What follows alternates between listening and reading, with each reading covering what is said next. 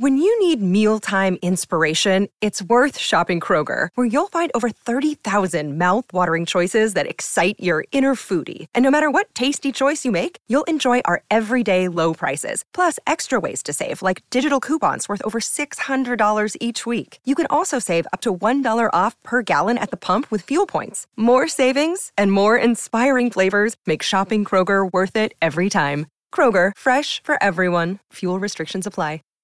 Save big on brunch for mom, all in the Kroger app.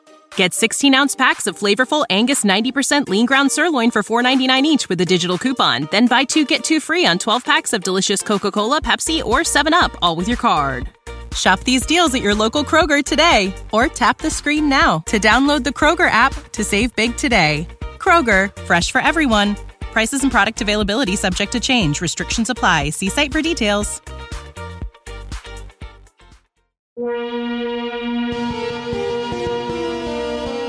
This is Wheel Bearings. I'm Dan Roth.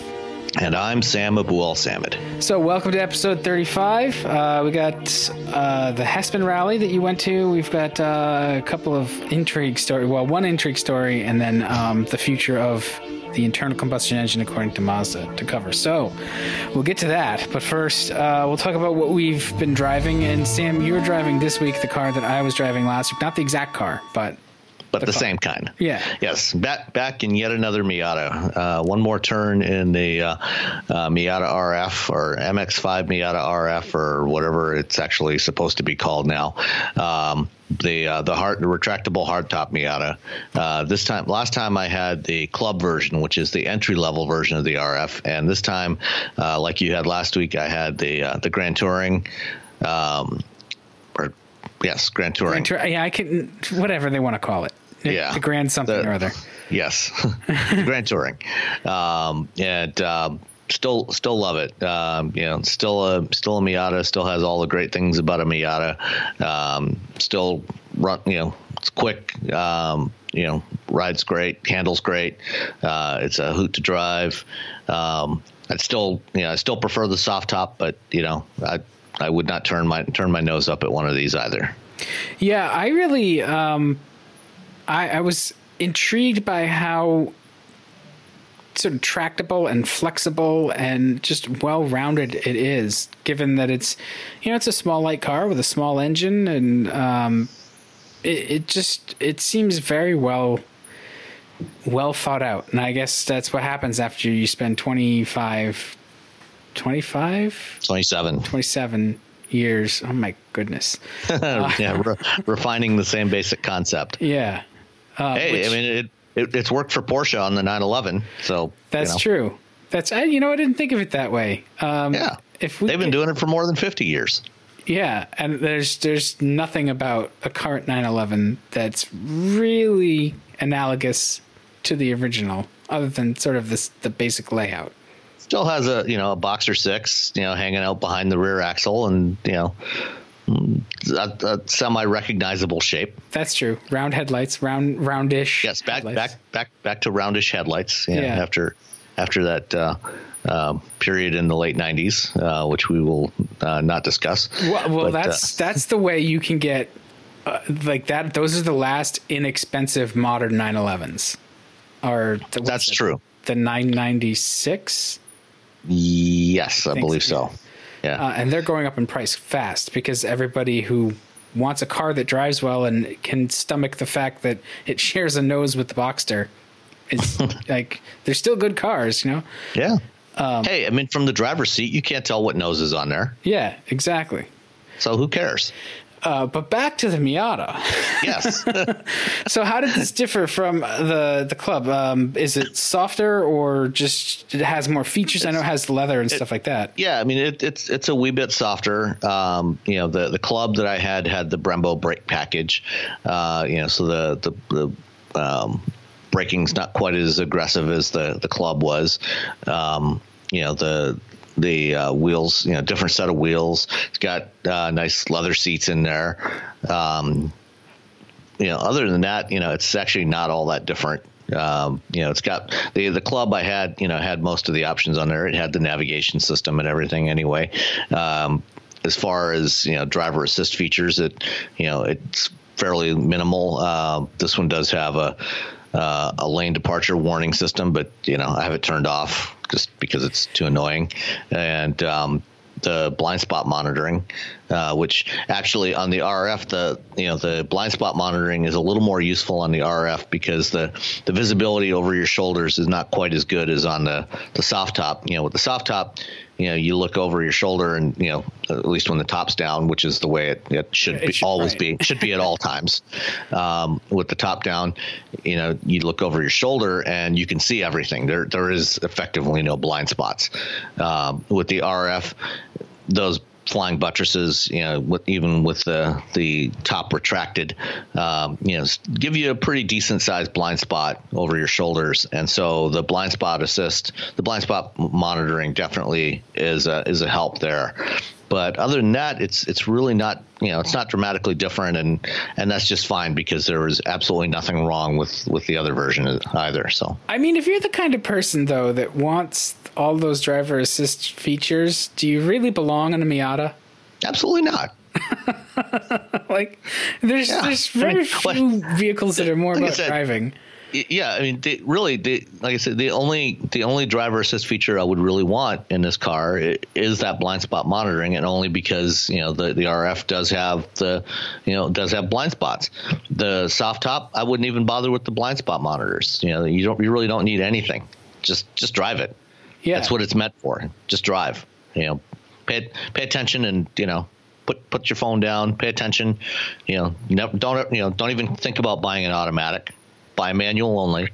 Um, and and do what you're supposed to do in a proper sports car, so, which is what exactly what this is. Yeah, and I haven't driven the new Miata with an automatic, but I was actually really surprised um, when I drove the old power retractable hardtop uh, of the last generation uh, with a an automatic. I thought I was just going to despise it for a week, and I actually really I liked it. Uh, it still was fun it, it's a little different because you're not you know shifting your own gears so maybe a little less engaging but it was no less enjoyable it was just different yeah and that you know that's fine you know i mean if if you're i guess you know if you if you do a lot of driving in traffic you know it the the clutch you know the clutch pedal is pretty light anyway in a miata so it's you know it's not like it's terribly difficult or painful um, you know, I mean, it's only a four cylinder engine, so it's not like you need a big heavy clutch in that thing.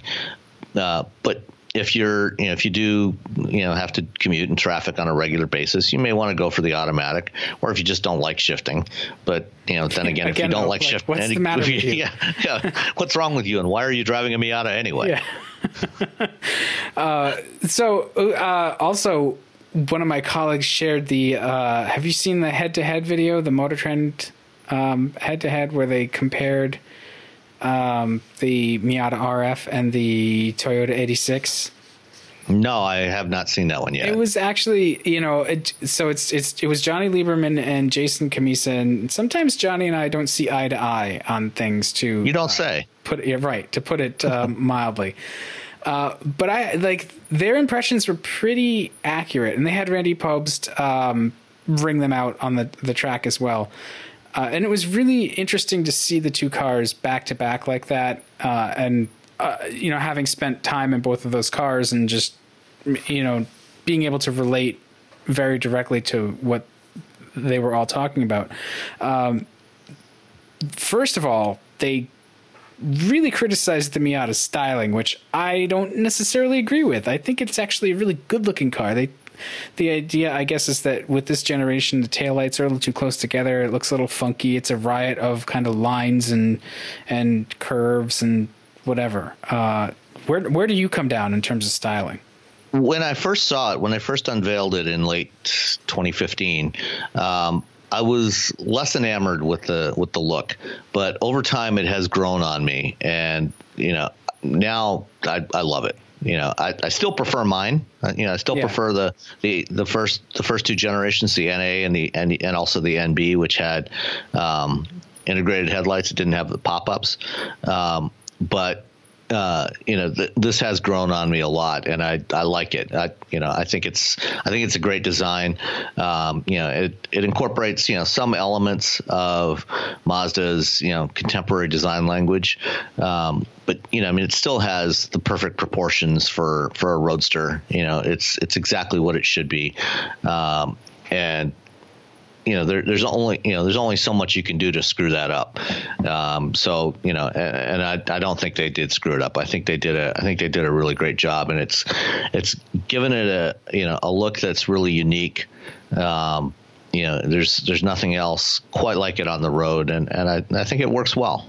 Yeah, yeah, I'll agree too. I think when I first saw it, I was like, "Ooh, ooh, those headlights." But uh, you know, otherwise, it has. And we, I talked about this last week. How there's just sort of some Easter eggs in the design. The more you, and good design is like that. The more you look at it, uh, you know, it appears on its surface to be simple, or you know, it appears at first glance that you've got all there is, and then the more you look at it, the more you discover. Um, that's actually really hard to do, and and I I feel like they they pulled that off quite a bit with the the latest um, Miata, but. Uh, yeah, I was actually looking at the NCs as well, the previous generation, and that's there's a lot more character in the new car than there was in the the outgoing one. The outgoing one was sort of just like oval and soft edged. Yeah, yeah, I, I agree. I, I think, uh, like I say, I, I, I would I would not be opposed to having one of these in my garage on a full time basis. Uh, it's the only thing standing between you and that car is payment you should be able to do that. Just you know, set your go in. They're going to ask you what you want to pay per month, and you're going to tell them that you want to pay thirty dollars, and you'll finance it for for forty years. For, for long longer than the mortgage on my house. Yeah, that's fine. Yeah. uh, yeah, maybe, maybe, maybe in a few years, you know, I'll I'll get a, a used one of these to to go along with my my uh, first generation one.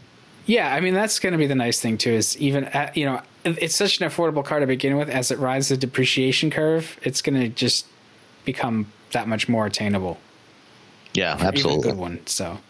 All right. So what about you? What are you driving? Uh, I so I kind of have to apologize to this car because I'm coming off a week with the Miata, which is you know, all about steering feel and and driving, um, being connected to the vehicle.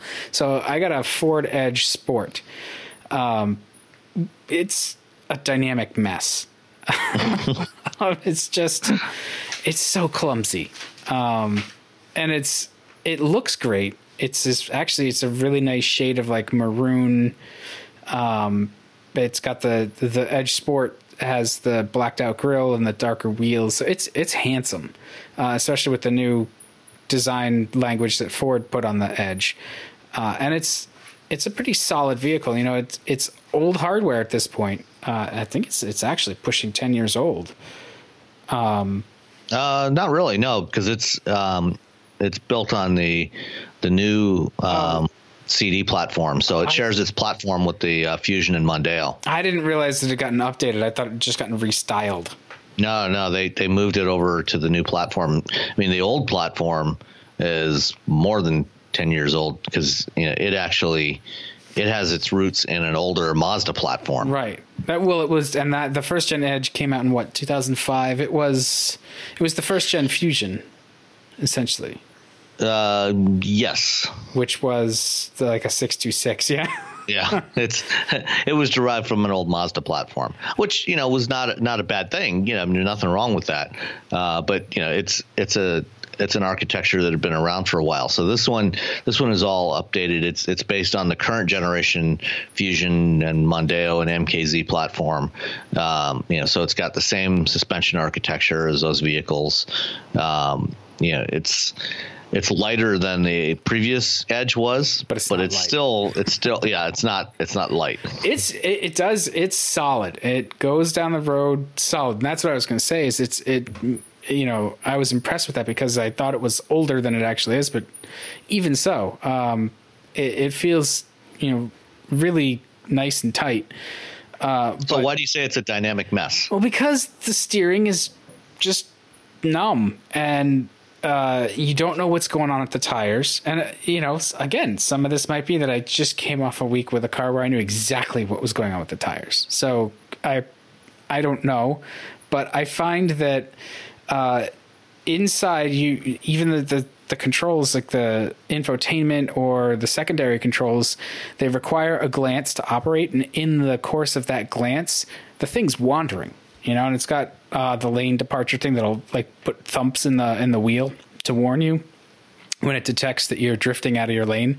Mm-hmm. I just find that anytime I I look away, even for a second, it starts to just just drift, and you can't really feel it or anything. So I don't know whether it's because it has, you know, the particular implementation of uh, electric power steering that Ford has used, where you just you don't have that indication of like it's pulling off the you know the crown or something like that, um, which is one of the things that Ford mitigates with their their electronic power steering.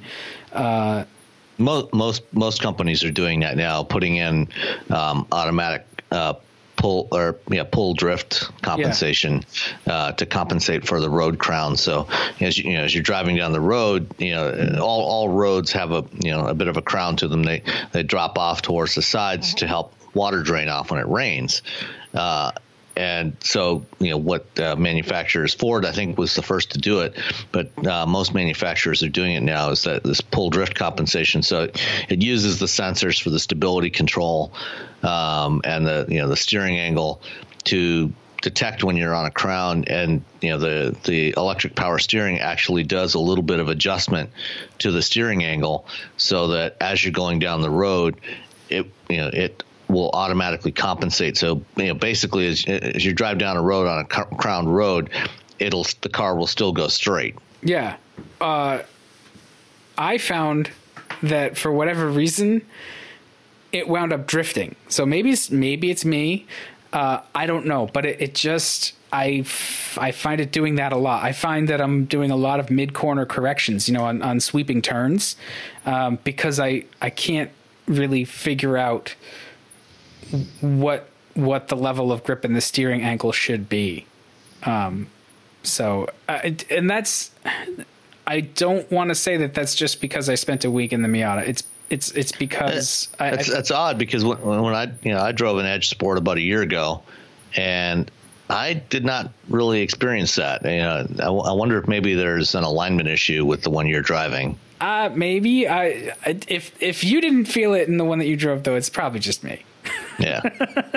uh, well, it's you also know, you know it's got those big wheels and it, it the yeah. ride is like a little harsh too. Right, and and you know all of all of that does tend to amplify any you know you know big wheels you know tends to amplify any kinds of issues like that.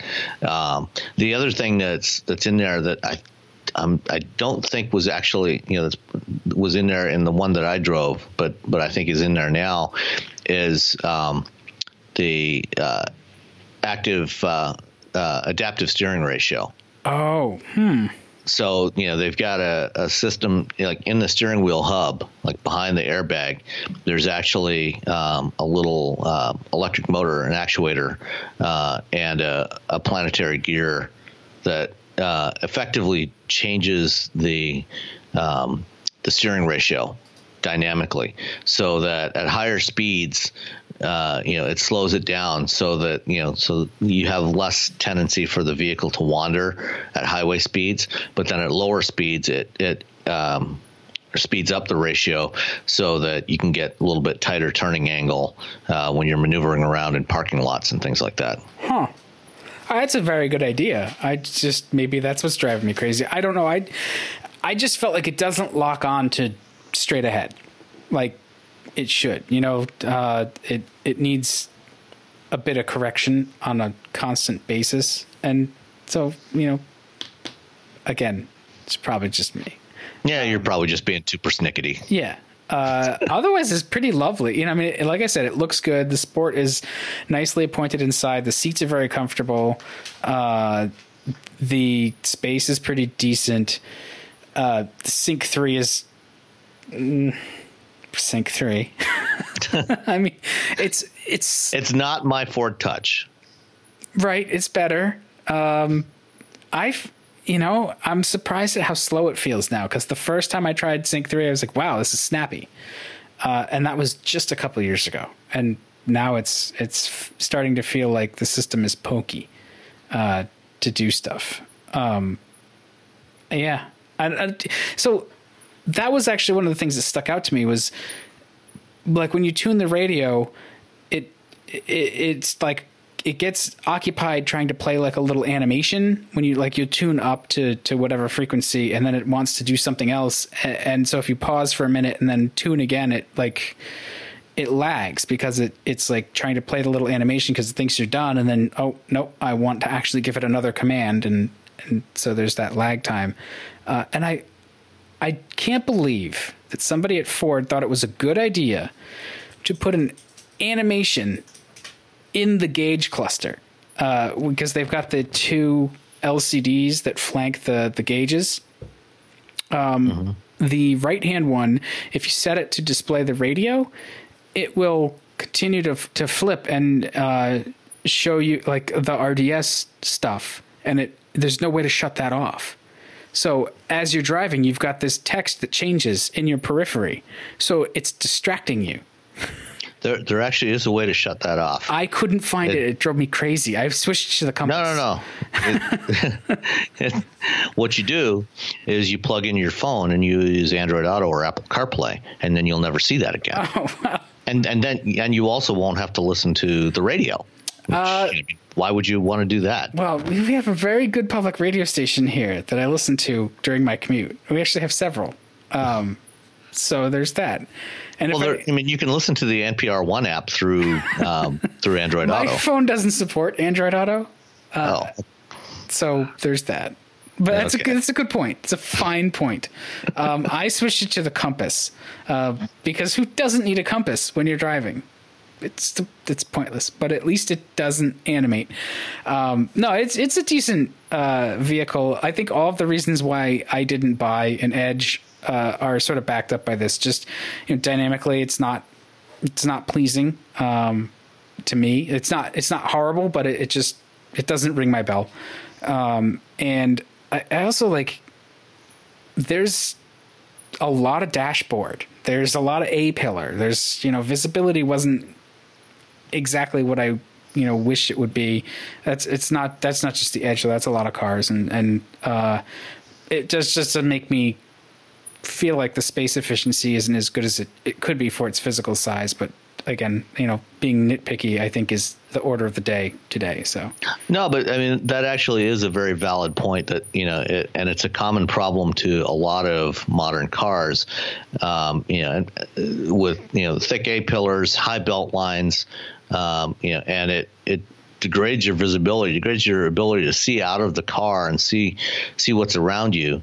You know, so you actually do become you know a lot more dependent on all of these driver assist features, you know, cameras and everything else to see what's around you because you can't just you can't just look around and, and see anything there. Um, and I think that that's that's actually a you know that's a real problem. Yeah. Um, you know, I I'd, I'd prefer I, I, like to be able to actually just look around and see. You know, certainly I think you know um, you know backup cameras are, are very valuable. You know, to to show you what's immediately behind the car because you know even even in older cars with you know that have nice slim pillars you know all around, you know, there's still going to be things that you're not going to be able to see. Um, you know from the driver's seat so it, you know it, it that is a handy feature but you know, especially the A pillars, you know, on a lot of modern cars are very problematic, and uh, you know, the the current generation, you know, current generation of a lot of the Ford products do have pretty thick A pillars. They're they're not as bad as you know some of the previous generation GM vehicles, the, the current generation GM vehicles are, have gotten much better at that.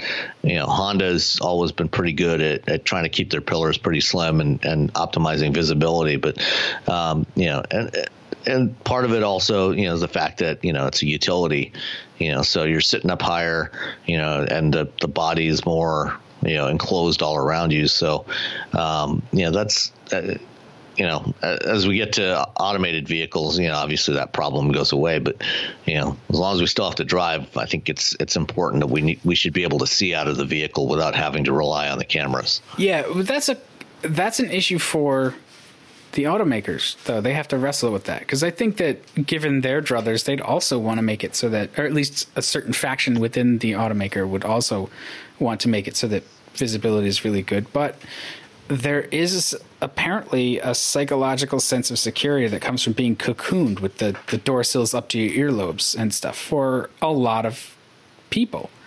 Um, I tend to not agree with that idea, but I can understand where it comes from. Uh, it's a, it, uh, you know, it, I think it's a, it's a false sense of security. Um, you know, eh, because I, I think I think I have. I think you have more security when you can actually see what's around you. Oh yeah, I agree. Absolutely. Uh, on, on the other hand, you know, I mean, part of I mean, there's two factors driving, you know, the you know this lack of visibility problem. One, you know, is design trends. You know, um, you know, and the higher belt lines are partly, you know, a modern design trend. Uh, but you know, the other factor, of course, is crash safety requirements. You know, crash safety requirements keep getting tougher and tougher. You know, occupant protection standards, uh, and you know, especially you know, as we add things like side impact tests and and roof crush standards, all of that tends to drive having more sheet metal in in various places, and that that extra sheet metal, you know, tends to degrade your visibility. So it's it's a trade off. Um, you you're getting some degree of security from that, you know, but there's also, you know, the I think the psychological part of it is not necessarily warranted. No, it just goes back to people are wrong and they should listen to us because we're not. um, but that's never going to happen. You know, the the loveliest part of the Edge Sport is the 2.7 liter EcoBoost V6. That that is a that is a marvelous engine. It's great. Uh, it actually has a good throaty rumble when you when you stomp on it. Uh, it's plenty powerful. You know, the first Edge I drove years ago, uh, and it, I think it was an Edge Sport man, did it feel wimpy and overworked. With this, does not have a problem, and its engine is a almost a full liter smaller in displacement than that one was. Right. Well, yeah, that was you know that was a 3.7 liter naturally aspirated V6, and I think you know it did about 300 horsepower. But um, you're right; it definitely didn't. It definitely did not feel as strong as this engine by any stretch of the imagination. And you know, this is this is the same engine, the 2.7 liter. It's uh, what Ford calls their uh, their Nano V6. Um, so you know it debuted in the F-150 in you know the 2014 F-150, um, and then they later added it to the uh, to the Edge, and, and it's also in the, uh, the Fusion Sport now. And then there's a three liter version of the same engine that is used by it's exclusively used by Lincoln, which has 400 horsepower. And you know, I mean, it's in either form. You know, it's a it's a marvelous engine. Yeah, that's the high point of the Edge Sport. I wanted that engine in the Mustang or they can send one to me. I'll put it in the lawnmower or the Crown Victoria uh, or whatever. it's nice. I'm impressed with it. I'm, I'm very impressed with it. Um, so anyway, uh, that's enough about the Edge, and I think we've exhausted our Miata quotient for a while too. Uh, so we should talk about stuff. Um, you know, it probably makes sense to. You attended the Hespen rally. Uh, you know, we talked that up, uh, I guess, for a couple of weeks um, at the end of, of the last couple of podcasts, just, you know, about the event and uh, exhorting people to get to get down there uh, and and participate. How how was it? How did it go? It was great. Um, I think you know we had about uh, about thirty people uh, that showed up, which was fantastic. Uh, we had a, an amazing variety of cars. Uh, you know, Patrick's uh, wife Gina and his sister uh, Chrissy drove in Patrick's yellow VW Corrado, um, which is his favorite car. Um, the you know, we had uh, besides mine, there was one other uh, Miata, a red one, which also used to be Patrick's, uh, and he sold that one a few, a couple of years before he died. Um, there was, uh, let's see, a Corvette Z06. Um, Mike Austin, uh, ex of uh, Autoblog, uh, brought his uh, his Alfa Romeo Spider, uh, which sans top, and fortunately the rain held off since since the car literally has no top on it right now, no top installed. Um, let's see what else we had. Uh, GT350. Um, Richard Truett bought his Honda S2000, and uh, Matt Lever from Ford managed to uh, get um, to to borrow uh, a GT from the uh, the engineering team at Ford. Uh, he went and picked it up on Sunday morning just before the rally, and had to return it immediately afterwards. But he he did get to drive around in it for a couple hours, so which do, uh, do they, great do they just have a, a, GT sitting around in the engineering department for like you know air, making air quotes here for for research you know like yeah of course yeah no um, I mean you know the the car just you know you know went into production a few months ago um, and you know there's ongoing work on the program you know they're they're looking at you know what uh, what kinds of improvements to make and you know, I mean this was a prototype it was uh, it was not you know it's not a, a production spec car so they can't sell it um, you know, so they, you know, they, they do tend to keep these around. I mean, you know, they're still, you know, floating around um, the uh, the proving grounds. There's still, you know, previous a couple of previous generation GTS. You know, I mean, one of the things when you if you spend any time around an automaker, you will find all kinds of interesting cars that um, have been saved from the crusher. You know, I mean, mo- most prototypes uh, you know after development is done you know they end up you know they they by the time development is finished and a car's in production most prototypes are in pretty rough shape even though they may only have 15 or 20,000 miles on them. They tend to be 15 or 20,000 really hard miles. Well, and they're they're prototypes too. They're not right, and they're, they're not production cars. Yeah, they're you know, I mean they're even more hand built, you know, than than a, you know, than a production Ford GT. Uh, and but you know they they'll keep them around you know because they they'll go back and revisit them. Um, they may you know use them at later times to try out some new components. Uh, like for example, um, the uh, the GT350 uh, when they started work on that program uh, some years ago. Um, back well go let me go back to like 2005 when I was still working in engineering. Um, at that time, uh, when they were working on what would eventually be the the GT500 that debuted in 2007, um, that program, which was internally codenamed Condor. Uh, they originally had planned to use an independent rear suspension on that car. And uh, what happened was they actually built two prototypes, and you know we had one of them in the garage at the at the company uh, where I worked at the time, and. Um, it, uh, the early development, the, the, first two prototypes had the independent rear suspension on them, and they found that it was the the car was just too heavy. Between you know, I don't know if you remember back then, those GT500s, those first GT500s had a cast iron. Oh yeah, uh, 5.4 liter supercharged V8. Yeah, they were a pig.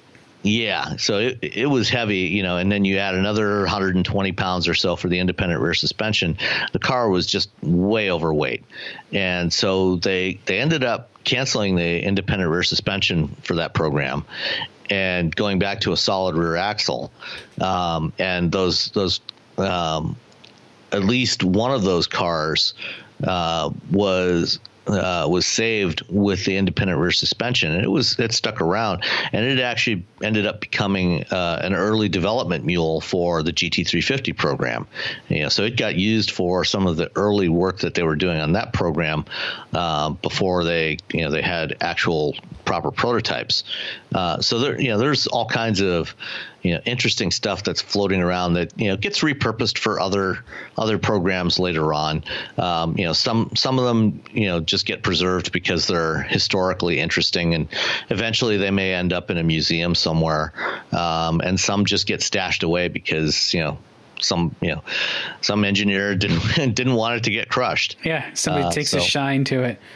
Yeah, I mean, and uh, you know, one one more you know story. You know, going back to the beginning of my engineering career, back in the early '90s when I was working at the uh, GM Proving Grounds in Milford, um, there was uh, you know a parking lot. Um, a storage lot uh, in the uh, on the proving grounds, uh, off in a far corner in the middle of uh, what is now the uh, the Lutz Ring, the the uh, the high speed test track that they have there, and back in those days, you know, they just there were you know probably a couple of hundred various prototypes. You know that once the engineers were done with them, they would just go park them back there, and you know sometimes they would stay back there for years, and eventually some of them would get hauled off to the crusher, and you know others, you know who knows what happened to them. But I remember, uh, you know, there were a whole bunch of there was probably about twenty uh, C4 Corvettes uh, that had full active suspension systems. This huh. was when GM still owned Lotus, and they were still trying to do, um, you know, the full hydraulic active suspension system. And it, you know, they they had yeah, there was probably about twenty of those these these black C4 Corvettes um, with the with the active suspension. Um, and you know, part of why they never put that into production was because the system just required way too much power. I mean, it was drawing like 40 horsepower off of the engine just to power the hydraulics. Yeah, and I'm assuming too, it's hydraulics. It's heavy. It's a it's a weight yeah. penalty as well. So. Oh yeah. So you know the, but you know those those cars stuck around for quite a while after they were done doing testing with them. So that's just the way it is. Yeah, I, that's the that's the real interesting stuff. Is the the weird things that, uh, not even just like development mules, just just weird stuff you could you could make if you were determined enough. You know, with, with the, all that parts been sort of at your disposal. You know, it's probably a lot easier to say I'm going to pick and choose from from over here and over there, and we're going to assemble it in this body shell and Uh, I, I don't know. That's the. I yeah, well, I mean, for, for, for any new vehicle development program, you know, the first stage of, of testing, you know, is using you know what are commonly referred to as mules. You know, I mean, a, a mule, you know, is a cross between a horse and a donkey, and you know, I mean, that's literally what you know what these early development prototypes are. Is you know, they'll take an existing vehicle and they'll start putting some new parts on it to test those out. You know, bef- you know, long before they they get to the stage of having you know regular you know prototypes that are representative of the the look you know that have all the systems of the new vehicle you know they'll test individual components and systems on an existing vehicle. So you know if especially you know around this area if you're if you live around southeast michigan you will frequently see some odd looking vehicles that look vaguely familiar but yet somehow slightly different um, you know, so you know, early Mustang, uh, you know, development cars, you know, for the current generation Mustang were based on the S197. You know, and they, you know, if you if you look, you can see, you know, they there were all kinds of early spy photos.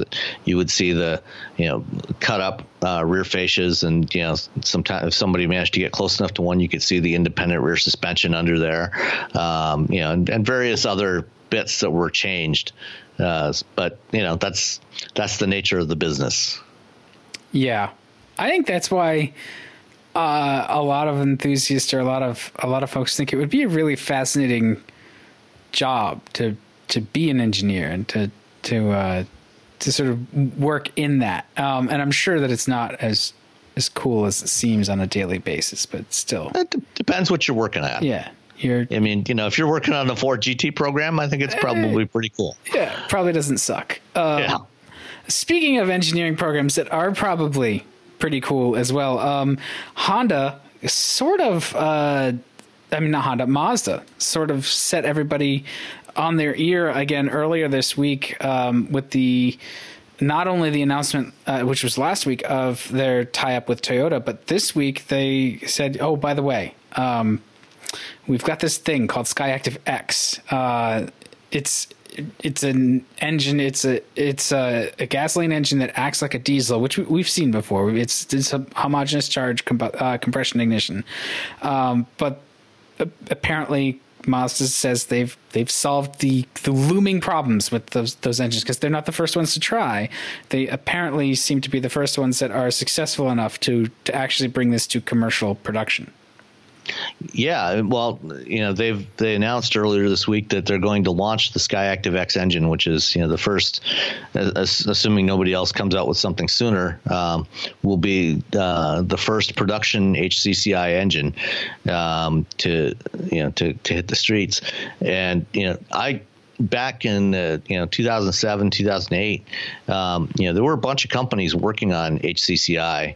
Uh, and you know, there's there's still you know some of them are still working on it.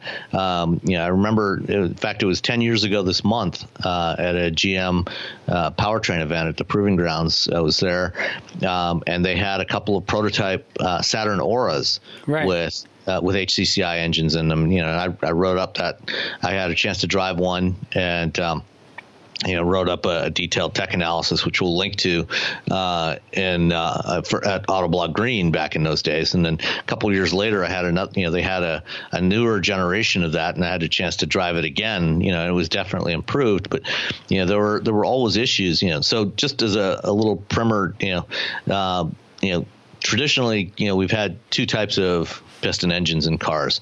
You've had Otto cycle gasoline engines, spark ignition engines that you know. Um, or let me go back. Two types of four-stroke engines. Two main types of four-stroke engines. So you had spark ignition engines that ran on gasoline or ethanol or you know something else like that. Um, that uh, you know, and after they after you compress the air fuel mixture as the piston goes up on its on its compression stroke, you would uh, use a spark plug to ignite that fuel, and and as it expands, it pushes the piston back down. Then you have compression engine, compression ignition engines, which the most commonly known, commonly common type of that is the diesel engine. And instead of having a spark plug, uh, as uh, you use a higher compression ratio and, and a different type of fuel so that as the piston goes up and compresses the, the air and fuel, um, you know, when, when you compress a gas like, like air, the, the temperature goes up and it was compressed enough that the temperature would rise to a point where the fuel would self ignite. So that's that's a diesel engine, and those compression ignition engines tend to produce more torque and they tend to be more efficient than spark ignition engines. Uh, and so, but they, you know, with diesel fuel, you know, they tend to have issues with emissions of particulates and, and NOx. And so, what they, you know, what engineers have been trying to do for a long time now is figure out a way to use compression ignition with gasoline. And you know, so that's that's where the HCCI comes from. Uh, but because of the nature of the way gasoline burns and everything, you can't really do compression ignition under all circumstances. So what they've had to do is come up with ways. Um, you know, to switch back and forth. So, you know, in some modes, some, you know, um, certain light, you know, um, light duty modes, they, you know, still use spark ignition um, and then at other times they switch to compression ignition, and it's that transition trying to expand the, the you know the operating range of the compression ignition and trying to make the transition between spark and compression as seamless as possible that has been the problem, and Mazda claims to have been able to to lick that, and you know they're claiming that you know they can get about uh, 25 to 30 percent better fuel efficiency with their um, Skyactiv X engine than a comparable Skyactiv G engine, which is their current generation of direct injected gasoline engines. Yeah, I mean that puts it on par with with diesels in terms of you know getting roughly forty percent um, efficiency out of it, and you know, it, it, like you say, it's not the first try.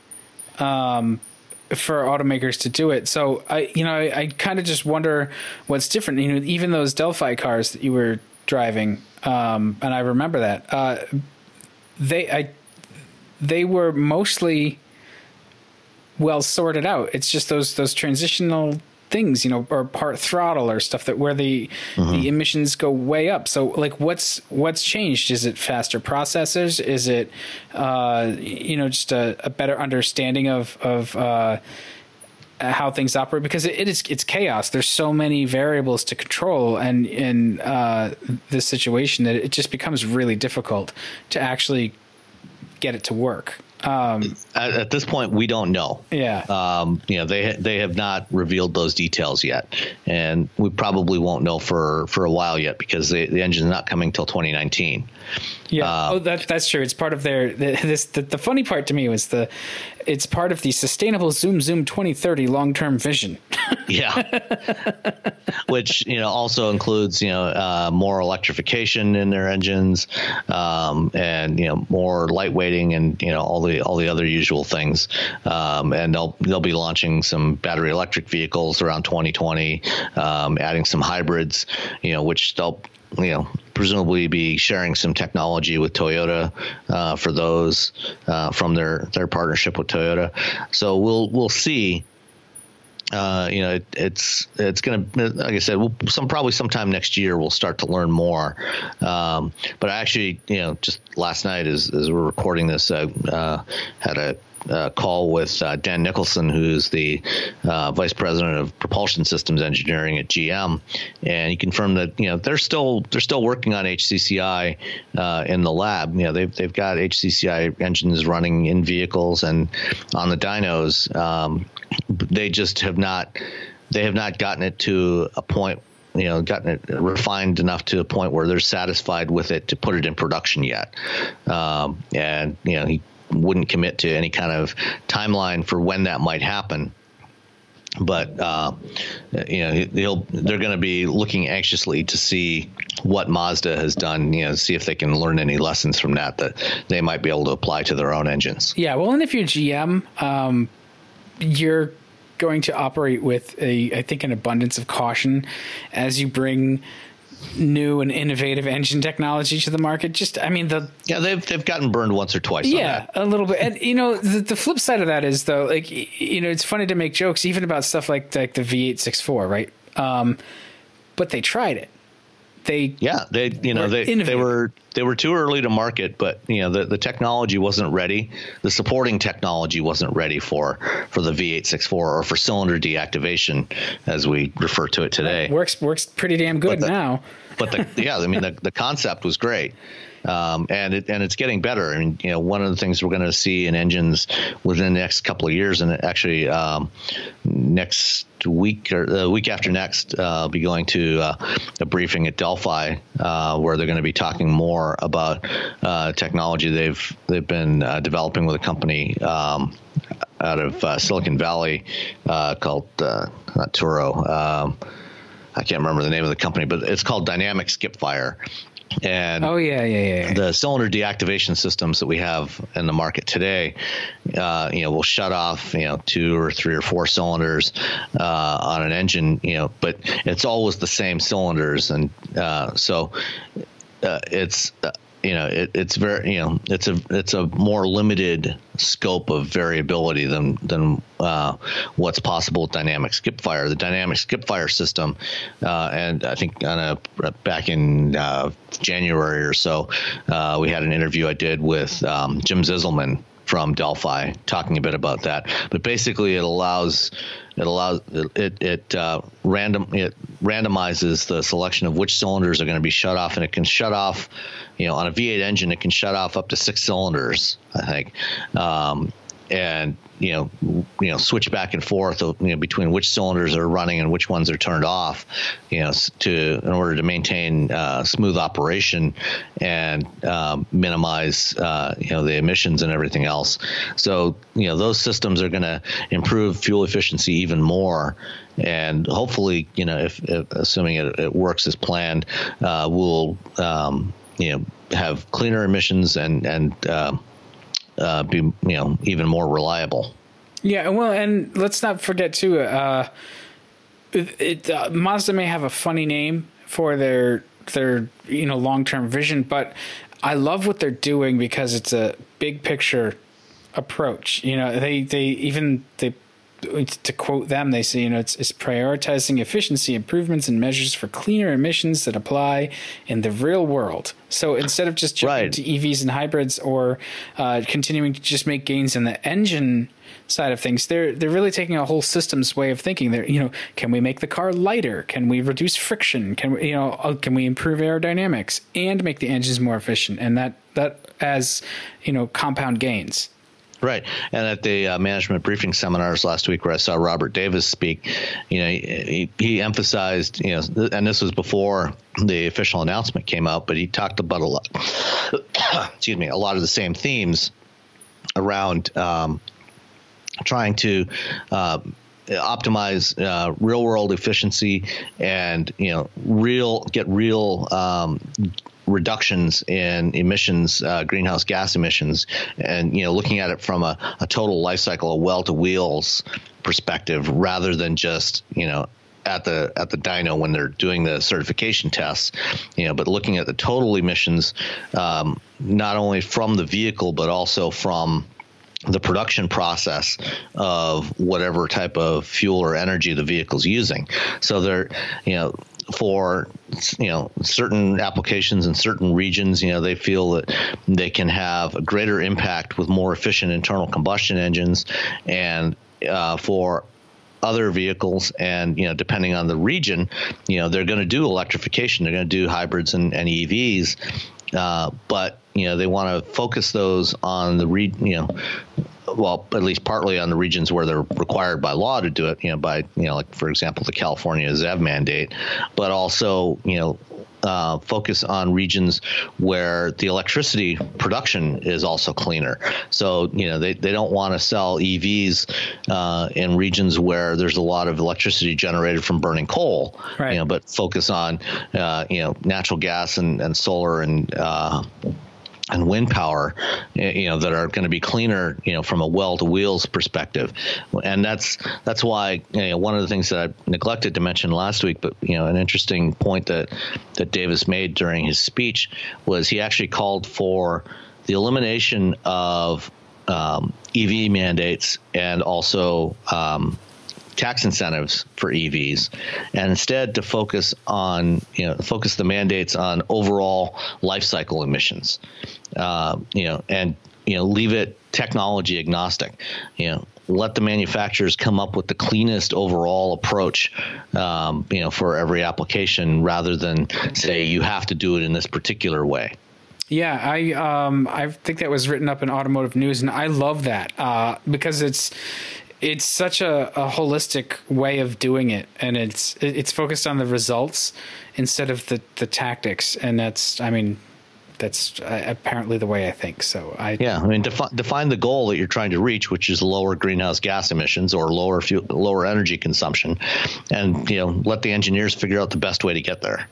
Yeah. So uh, Mazda just once again continues to charm the enthusiast and sort of uh, you know the the geek in all of us. Um, and, and, so, and, march to the beat of their own drummer. Yeah, which is fantastic. Um, so let's talk about Uber.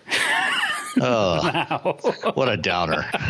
I don't think it. I mean, well, actually, in this this particular story, I guess, is a bit bit less of a downer. Yeah. Uh, you know, but I mean, just in general, talking about Uber is depressing.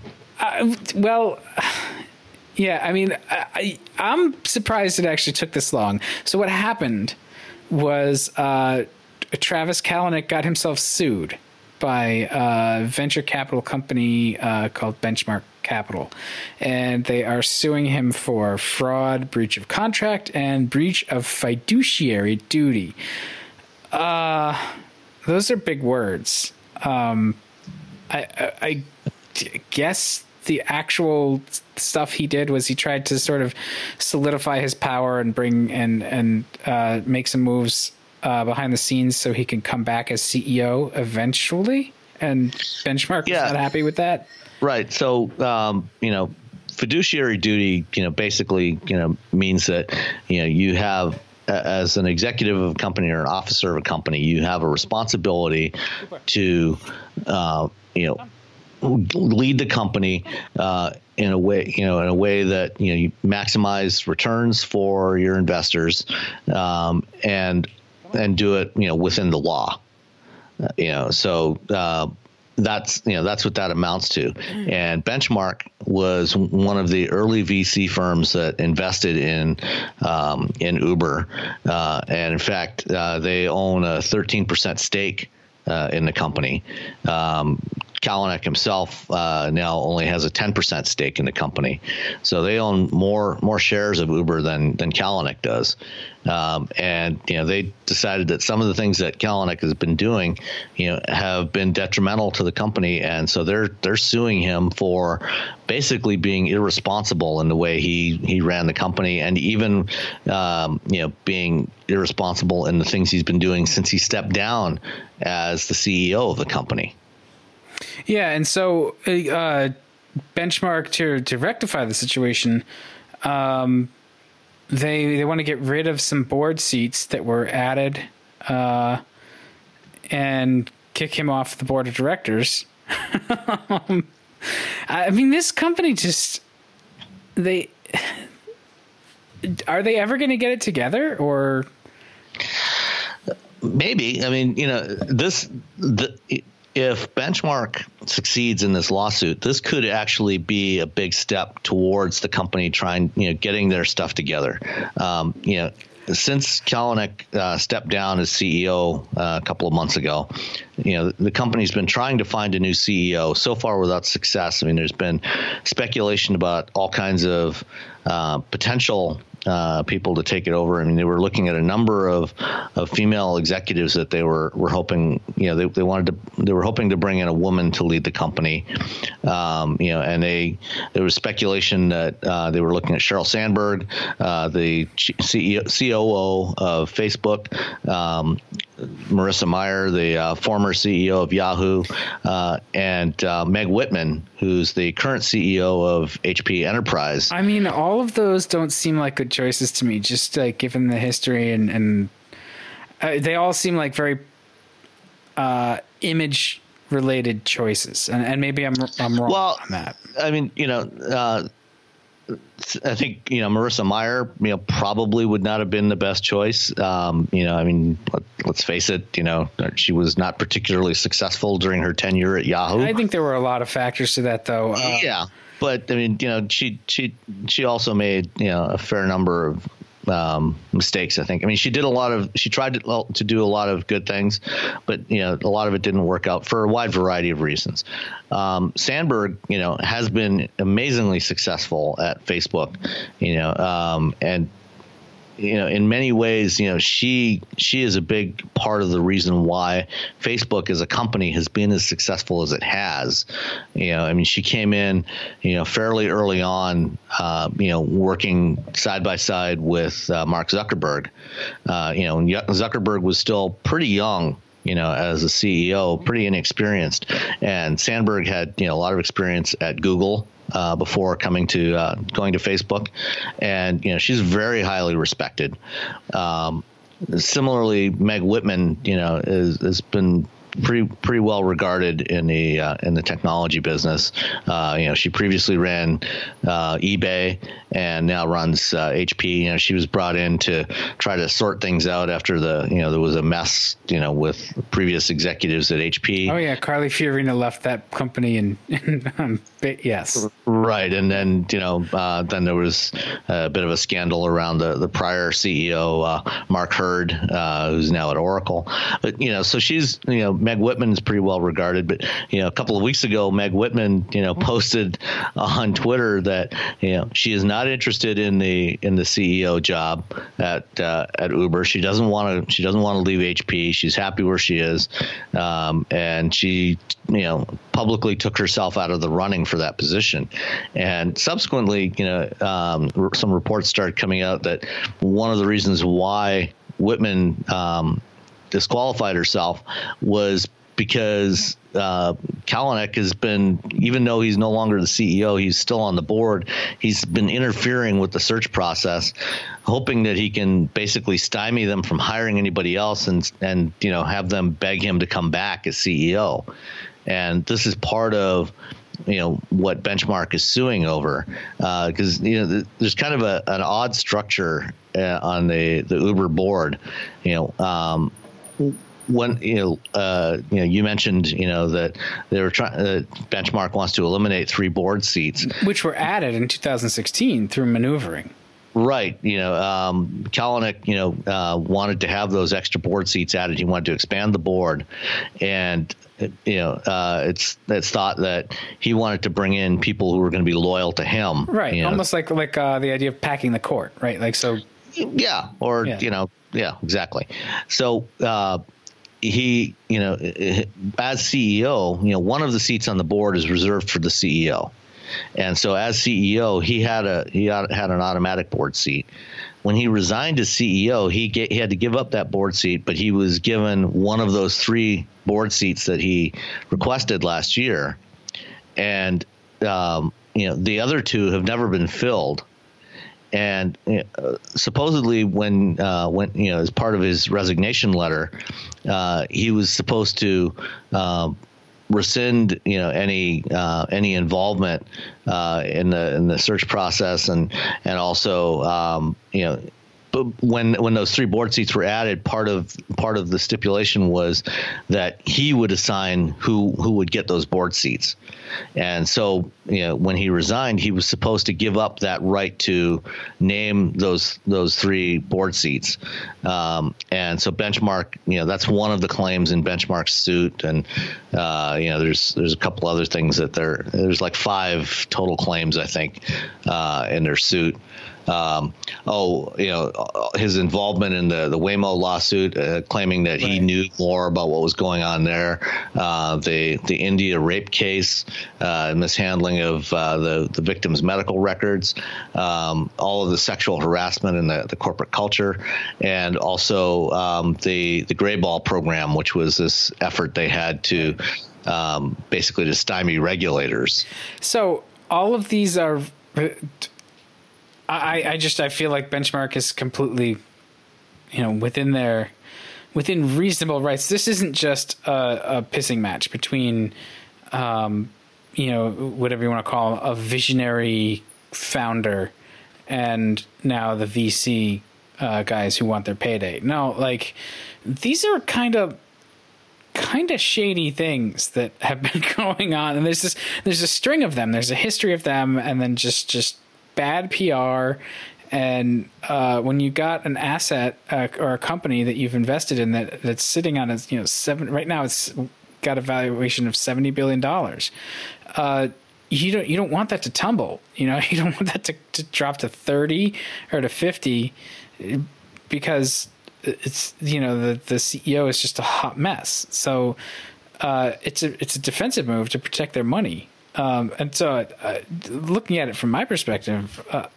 they're completely within their rights in terms of you know making sure that their their investment isn't really like sabotaged. Uh, that's that's why you have boards. That's why you have uh, sort of structures like this to to keep those elements in check. No, I, I, I totally agree. Um, you know, and you know, even even more so, you know, I think given everything that's happened, you know, I think I don't I don't think it's wise to keep Kalanick on the board, you know, to allow him to continue to have any kind of involvement in the company. You know, uh, you know, he I think he was in many ways a, a really terrible leader for the company. You know, in, in some respects, you know, the company was as successful as it was because he he pushed so hard. But you know, I think you know, I think he probably did a lot more damage than good to to the company and its reputation. And I think you know it would be it would be best for Uber for Kalanick to be completely separated in, in every way from the company. Yeah, and that's I can understand that's that's a tough uh, thing to swallow when you've when you've built this thing and it you know you're really great at some parts of it, but the stuff that I've seen Uber be not great at are really what's going to um, let it be successful.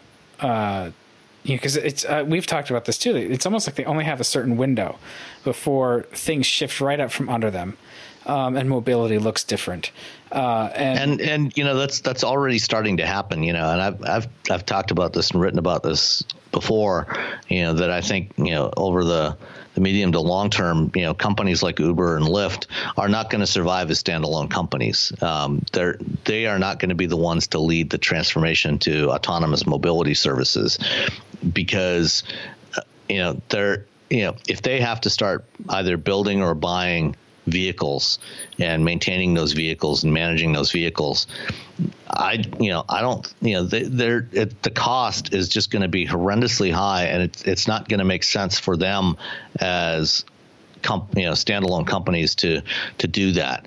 And you know, a prime example of that came this week. You know, with the reports that um, Uber was uh, shutting down its leasing program that it had for drivers, yeah. vehicle leasing program, because yeah. they ended up losing way more money than they anticipated um, on this program. You know, and what they were doing was a, a program similar to what uh, GM has with Lyft uh, with the Express Drive program, where they um, you know they were leasing you know new vehicles to drivers that wanted to use them on the Uber platform, and you know the lease price you know included uh, insurance and maintenance on those vehicles.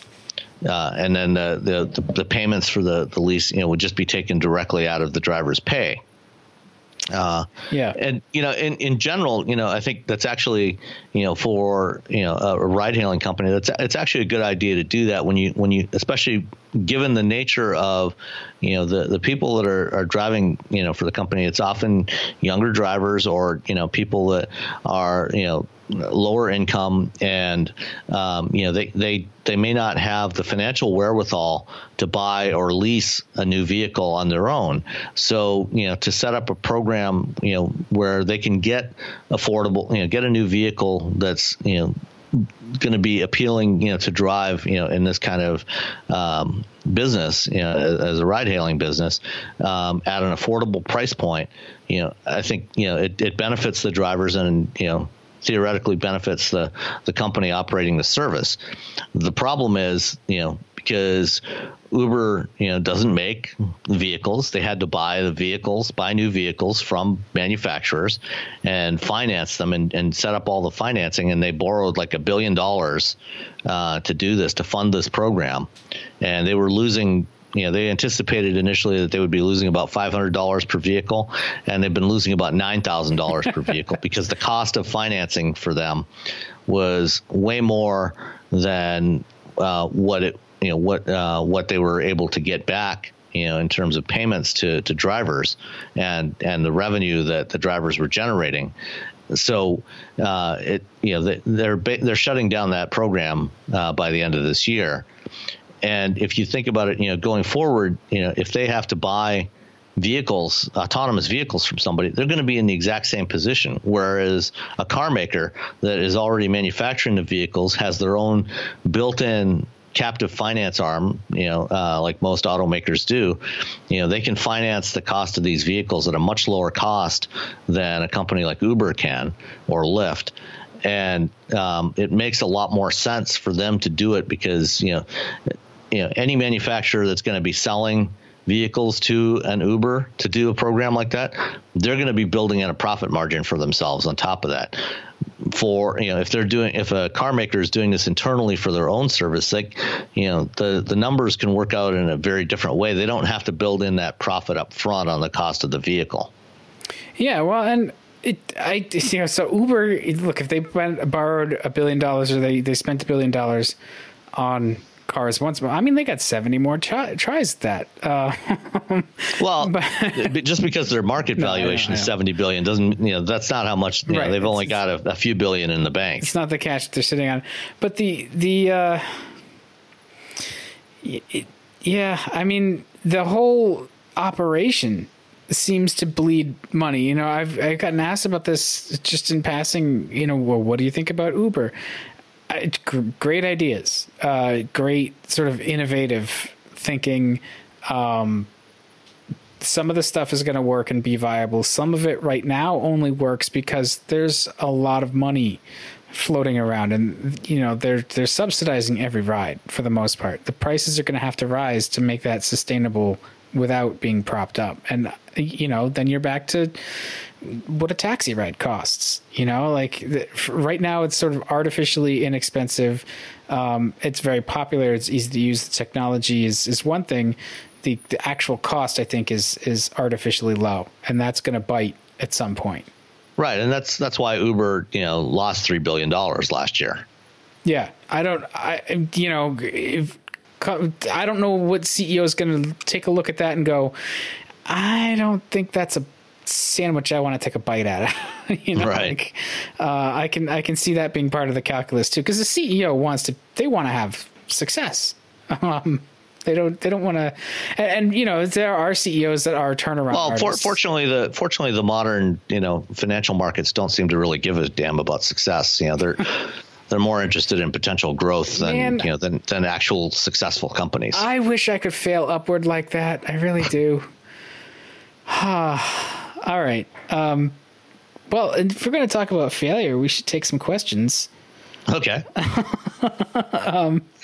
And we had uh, we had a couple. Let me just switch tabs here, and I will I will bring up the first one. We had one uh, from Twitter that was uh, we we put the call out, and so our our listener I'm going to mangle the name, but it's Twitter, so it is what you want it to be anyway. Uh, Surtur uh, via Twitter uh, asked. Um, I think just sort of our opinion of a Mazda version of the the upcoming Toyota Supra BMW Z4 uh, with a Wankel engine. I yes, all of the Wankels all the time. Yeah. Why not? I love those. I, it's such a it's a cool engine. It's It, I I I don't expect it to become a reality, but No. I would love it if it did. it would be so awesome. I honestly, I really want a sedan version of the Miata. I like that platform. Give it a little stretch in the wheelbase. Uh, it doesn't even have to be like a, a four door. Just make it a two door. But just that that car as a sedan would be fascinating. Yeah, that that, that, that could be fun. I could go for that. Yeah.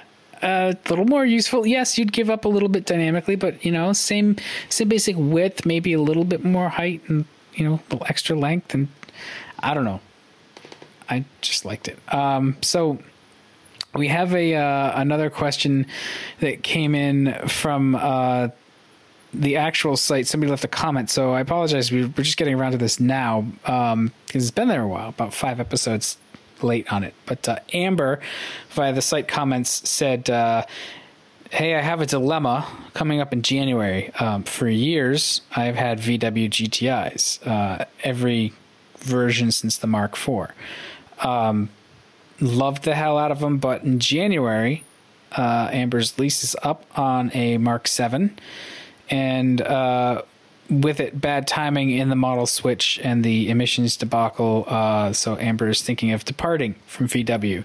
Uh, additionally, um, the fact that uh, she thinks VW is behind the times with tech and their terrible terrible packaging of upgrades. So Amber would like to explore something new. Uh, still loves hatchbacks. Uh, a greyhound dog that needs to fit into the equation. So something that has a hatch, uh, including small or medium sized SUVs. And uh, yeah, so let's see. The Well, I, vehicles. I would I would definitely recommend uh, taking a look at the uh, um, Kia Forte 5 SX uh, or or the new uh, Hyundai Elantra GT. Oh, the Um. GT's been getting. I haven't driven one yet, but it's been getting a lot Yeah. of really positive comments. I'll, I'll they're doing a, a regional drive here uh, next week, I think, uh, or week after, week after. Uh, so I'll have a chance to drive that one. Um, but uh, you know, both both of them have the same the same powertrain. It's um, Hyundai Kia uh, 1.6 liter turbo, um, 201 horsepower. Um, it's available with uh, six speed manual or with a seven speed uh, DSG or DCT dual clutch transmission, which is a it's a fabulous transmission. The the one that Hyundai has built is really good, really smooth, quick shifting. Um, the the six speed manual version is fantastic as well. You know, uh, really uh, slick shifting transmission. I would definitely take a look at, at one of those. Um, you know, they're they're both good looking vehicles. That you know they've each got you know kind of their own unique look. Um, you know, they're they're roomy, they're fun to drive. Yeah, um, they're you know, also good dynamics. Yeah, um, those are both going to fit comfortably under her price cap of uh, 35k. Oh yeah, I mean you you'll be able you can get you can get into either one of those. You know, um, low to mid twenties. Uh, So that's you know I think I think those are, are those are an excellent choice. Um, you know, Mazda 3 is great, um, but even the you know the 2.5 is not going to be quite as uh, sprightly as what you can get with one of the turbos uh, from from the Koreans or Yeah. from a GTI. I mean, I really, I really liked the Mazda 3, but compared to the GTI, it felt, I don't want to say it felt delicate, but it, it just didn't have that seriousness of purpose about it that a GTI has. And maybe it's because, you know, we're comparing Mazda 3 versus GTI. Um, it might be a little different, you know, 3 versus straight golf, but um, it- it's still it's a great car to to drive. So you, you should definitely try it. Uh, and and you know, one of our questions is, could I, could I live with a Mazda three after so many GTIs? Uh, you'll notice the power difference, uh, but there are things about the Mazda 3 that are very nice. Uh, Oh yeah, I mean you know the the interior is great. Yeah. Um, the driving dynamics are are fantastic, uh, and and the the latest version, the 2017 models have uh, a torque vectoring system in there uh, that uh, apparently works really well. I haven't had a chance to drive a 17 yet with that system, but um, yeah, it's it's a fantastic car. Um, I would also. Um, don't say you know, focus. Don't say focus. no, I. I was I, I was not I was actually not going to recommend that one. Uh, I was going to rec- recommend the Honda Civic, uh, the Civic hatchback. Uh, you know, the, it's a little bit down on power compared to your GTI, but you know that the 1.5 turbo is a really torquey little engine. Unfortunately, Honda has opted not to do uh, an SI hatchback, which I think would have been a, a perfect choice for you. Um, but you know even the base model you know at 174 horsepower it's got lots of torque.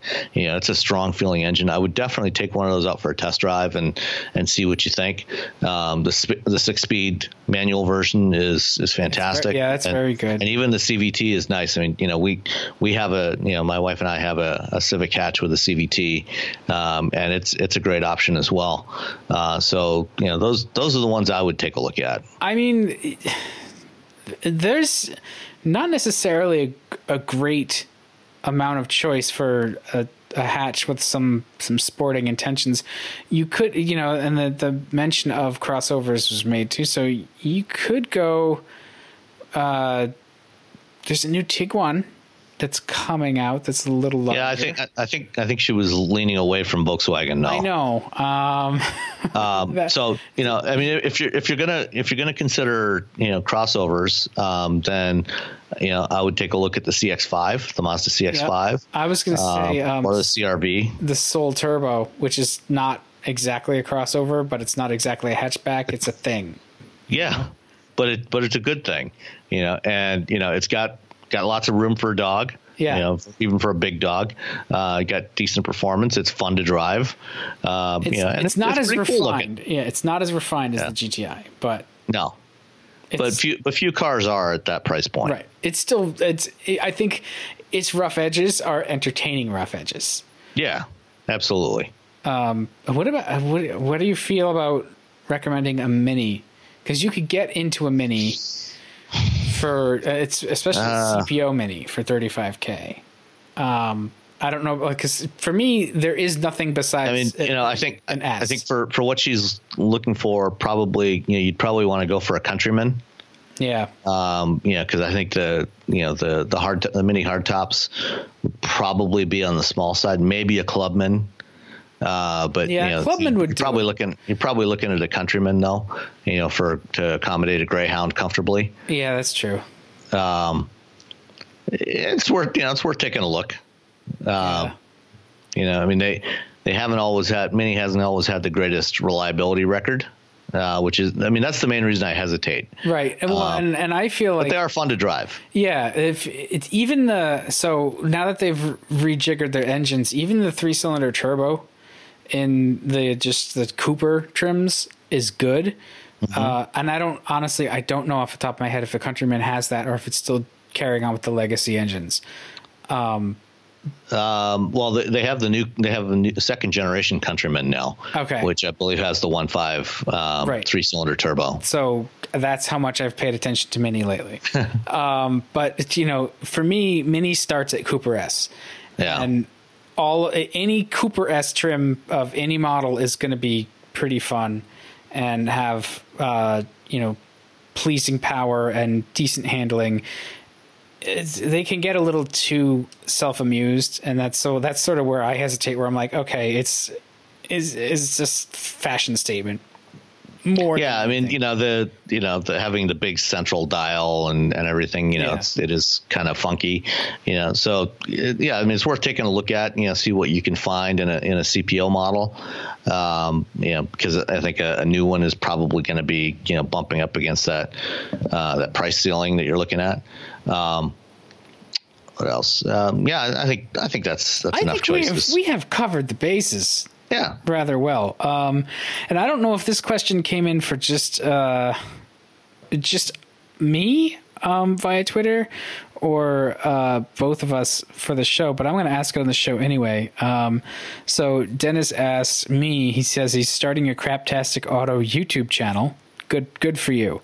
Uh, what crappy car should be my first? Uh, his fir- he you know to make a video out of and i asked uh, does it need to be uh, current or old and he says it doesn't matter so um, my feedback was i I mean, if you're gonna if you're gonna go for you know for crap, then you Yeah. you might as well go all the way and I get mean, a Yugo. right well so see If you can the thing if you can find one that hasn't you know completely decomposed yet. I don't feel that the Yugo was crap. I feel that the Yugo was a victim of circumstances. Um, now the Vega, on the other hand, the Vega was crap.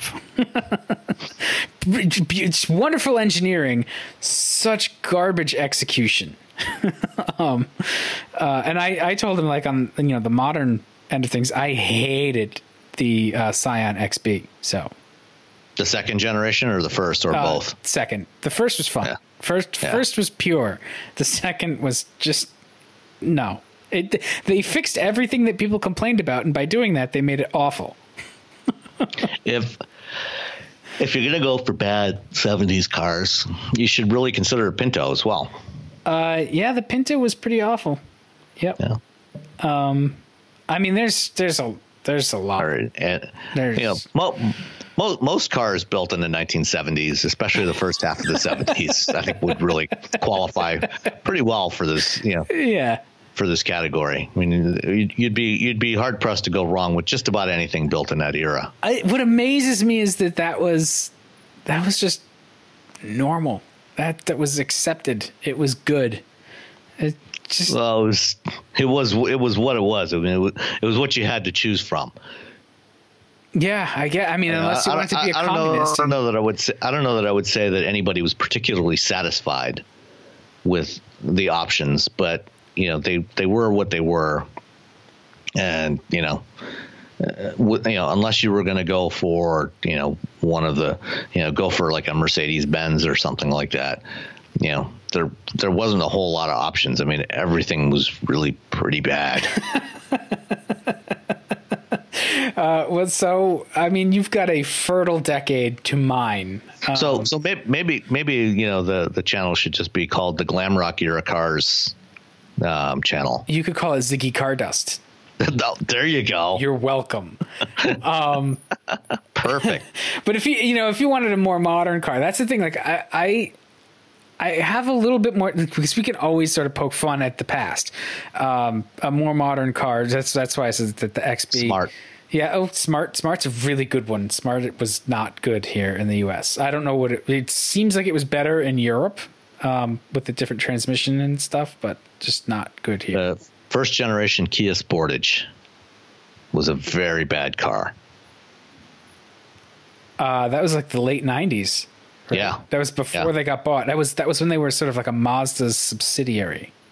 Uh, more like a licensee. They they weren't really a subsidiary. I don't know if Mazda actually had an equity stake. Oh, that's I think true. Ford at one point had an equity stake. Well, because Kia made the Expire, I mean, the Aspire. which almost caused the company to expire. yeah. Um, so they sort of they sort of learned stamping and assembly because of Ford and Mazda, right? Because I think they Yeah. built the they built the 121 as well for a while. Yeah, I mean, well, I mean, the the original Festiva and um, whatever the the Kia branded version of that that was sold overseas was a 121, right. and then the the Aspire was built off the next generation, derived from the next generation 121. Did you uh, know? Did you know that the Festiva is like a cult car? There are people who who hoard multiple version, like multiple uh, cars, and just love them. I I had no. I was not aware of that. It, it's it's but weird. But but but speaking of of uh, mules, you know, which we talked about earlier in the show, one one more fascinating uh, development mule. Uh, the the mule the the development mules for that first generation Sportage uh, were actually based on the Festiva. You know, they what? imagine a Festiva body shell, you know, jacked up onto a, on a, a tiny a tiny SUV frame. Yes, they had Festiva body shells on those early generation, the, those first generation uh, Sportage mu- development mules. Oh, now I want one because that sounds kind of badass. Yeah. Unfortunately, uh, by the time they got to production, they were just bad. Yeah, and well, they had a Mazda engine to her. Uh, yeah, uh, uh, it was a ver- well, it was the, a Mazda Festiva, engine design. The Festiva did. I don't think the Sportage was a Mazda derived engine. I think that was an internally designed engine. Oh, I remember but those when they first the, the, came. The out. thing, the thing that struck me about those Festivas or the, the Sportages, you know, I had a chance to drive one on the test track, you know, as uh, as an engineer um, with a former employer, um, and it was a pretty scary vehicle to drive. Did you roll it? I did not roll it. I somehow I managed to get through my you know 17 year career of developing slip control systems and never actually rolled a vehicle all the way over. I came very close on several occasions but never actually put one on its roof. Well jesus i did that within the first two and a half months of driving i've rolled a car. Yeah I've, I've, somehow managed to get through you know so far you know 30 plus years with without rolling anything. It's thrilling crumpled a few cars, but you know, yeah. never, never, rolled one. Ah, well, good. I think we gave him a, a plenty of, of food for thought for yeah for his, his cars. They even gave my show name, so I I would like some credit. Um, but anyway, all right, we I, got one one more segment for the show for this week, uh, which is a conversation we had yesterday. Yeah, with uh, uh, Colin Sultan of 3M. Yeah, and uh, 3M is doing some very interesting stuff, you know, around the automated and connected car space. Um, you know, 3M's not not a brand name you typically think of, you know, with um, in, in in terms of high technology automobiles, but um, you know they they do a lot of things, you know, that make driving possible. You know, as, as to paraphrase the old uh, was it BASF right. uh, tagline. You know, they, they they don't make the stuff you buy, but they make the stuff that makes the stuff you buy. Something like that. Yeah, I think that's right. Yeah, I think it was BASF um, or either way. Right. So yeah, so 3M does a lot of interesting stuff, and we had a had an interesting chat with Colin yesterday. Uh, so drop that in here. All right. Well, let's get started. So um, we're speaking with with Colin Sultan. You are global manager with 3M, and we're talking about con- the Connected Roads division. I manage the 3M Connected Roads business. Um, I work for the Transportation Safety Division. Uh, and our division uh, is uh, all about safety and mobility and bringing home families safely. All right. Um, and so 3M is no stranger to road safety. I mean, I spent uh, summer making road signs that v- we made very liberal use of uh, Scotchlite, reflective plastic, for example. Um, but with connected roads, it seems like you're you're looking at active technology, and you've you've partnered with um, the Michigan Department of Transportation on a stretch of I-75 uh, to test ad- advanced technology. Uh, you know, why don't you set us up a little bit and sort of explain what's going on with that? Uh, th- uh, this is correct. So, um, for 75 years, uh, 3M Transportation Safety has been uh, innovating and uh, developing technologies for transportation safety, mostly around human vision and how our eyes uh, can see retroreflective signs and pavement markings, for example. And um, as uh, these mega trends around urbanization, around government funding, around uh, connected and uh, road safety continue to evolve, uh, it's been important to us to be able to innovate around the areas uh, within these mega trends, especially around automated and connected vehicles. And so, uh, in uh, this evolution of these vehicles, they're using sensors within those vehicles, cameras, lidar, ultrasonic, radar, and it's it's our belief and it's uh, our strategy to be able to enable intelligent transportation uh, to continue to happen within infrastructure through enabling these systems within the vehicles to uh, create greater safety through redundancies, for example, uh, to be able to see uh, signs, to be able to see materials that we embed into signs, which is one of the core businesses in, in 3M, as well as pavement markings, which is another core uh, uh, manufacturing uh, area that we have expertise in.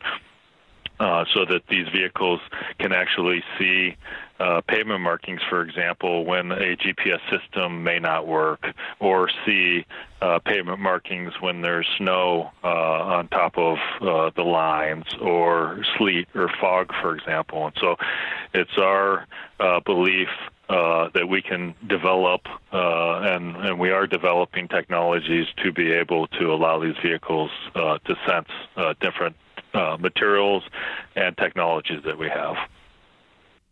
Yeah, I mean, localization of, of automated vehicles, you know, allowing the enabling the vehicles to be able to determine where they are in physical space uh, is a crucial part of, of automation. So, what sorts of things is 3M doing? You, know, you mentioned. Uh, you know, being able to figure out where the vehicle is in the lane, uh, even when it's covered with snow. How how would you do that? I mean, what what sorts of technologies would you implement to do that?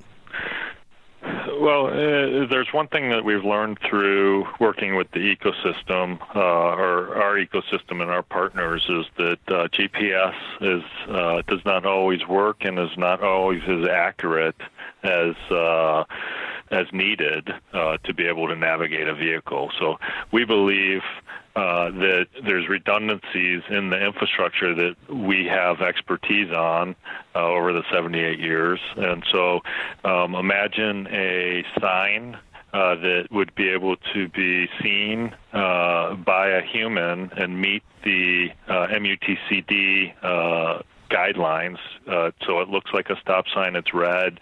A human would see it as they would see it today.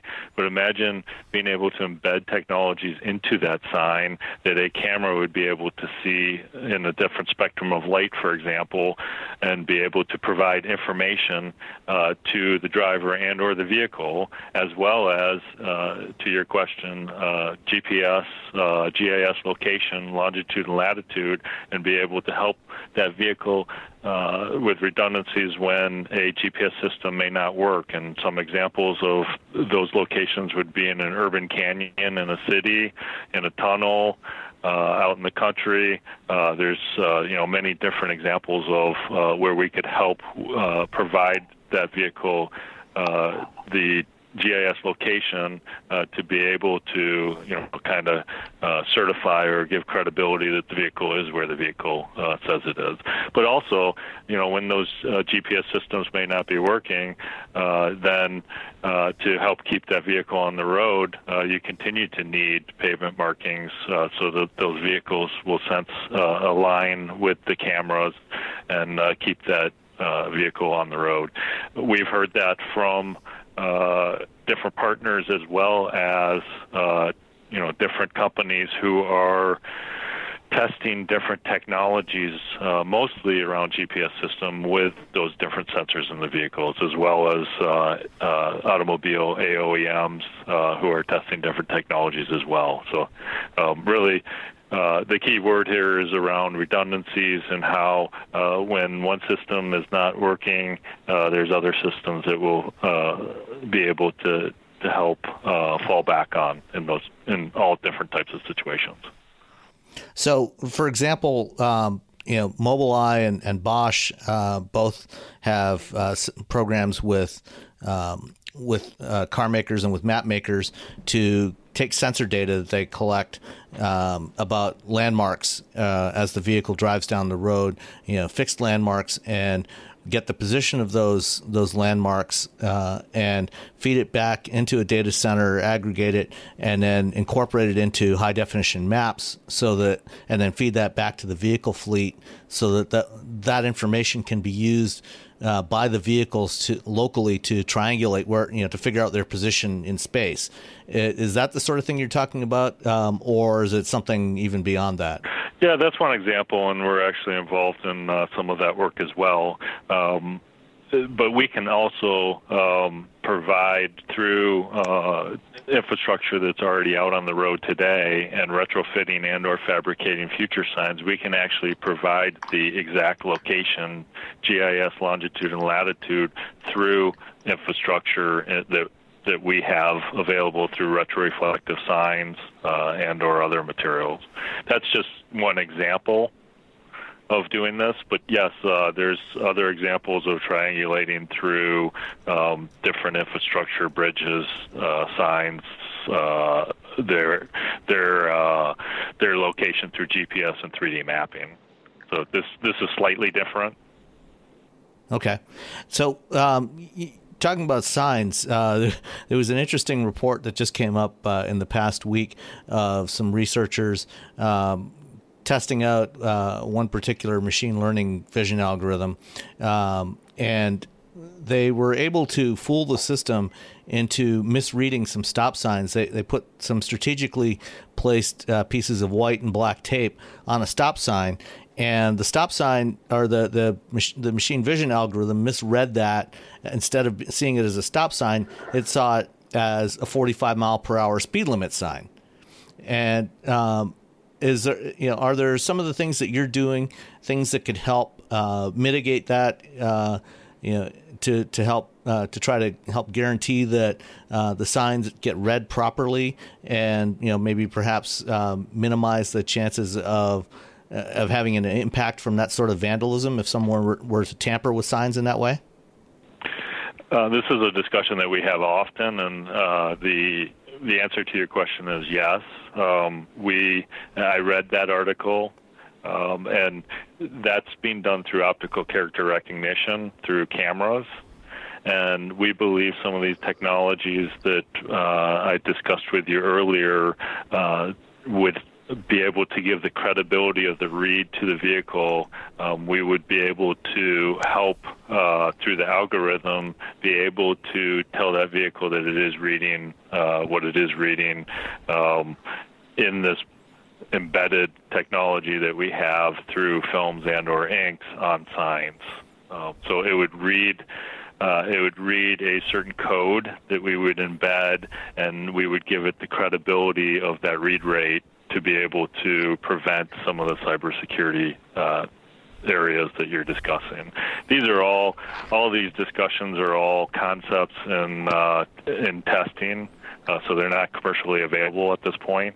Um, but they're areas that we're testing, as you mentioned earlier, around Michigan DOT uh, corridors between Detroit and Ann Arbor, and testing that we're doing uh, uh in other states uh, around the United States. So, just as an example of you know, you mentioned codes embedded in the in the sign. Would that be something analogous to uh, like the the microdots that are generated by certain printers, some types of printers uh, that are used to that can be used to identify um, exactly which printer, which piece of hardware generated a particular printout? Is that the sort of thing? Like, um, I think it would be slightly different. Um, I, you know, I'd rather not get into the specific technology because we're we're we're testing uh, different technologies and different ways to do it. Um, but but uh, you know, there's there's several different ways that we can have that vehicle be able to machine read a sign be able to give it instant information and or connectivity to a database that we can give it further information. Okay, so fair enough. Go ahead. It's really, really just around the technology of a machine being able to read a sign is, is, you know, really what we're looking at at this point. Well, and and to pick up on the theme of um, redundancy, which you know it's, is something that you keep coming back to. Um, part of the project that you've got going on with MDOT is, involves uh, DSRC, the Digital Short Range Communication. Um, you know what? How far away are we from that, uh, and and what needs to be done to the existing infrastructure to to work with that technology?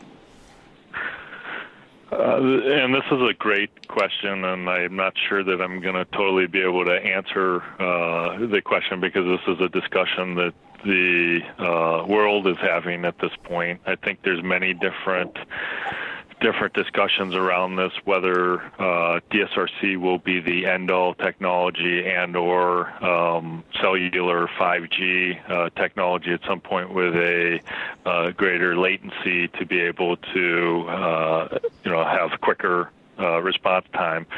So, really, uh, the way that we're going at this is more around uh, what type of messaging, uh, mostly uh, for the 3M. Um, the 3M business, we're more interested in obviously vehicle to infrastructure as opposed to vehicle to vehicle.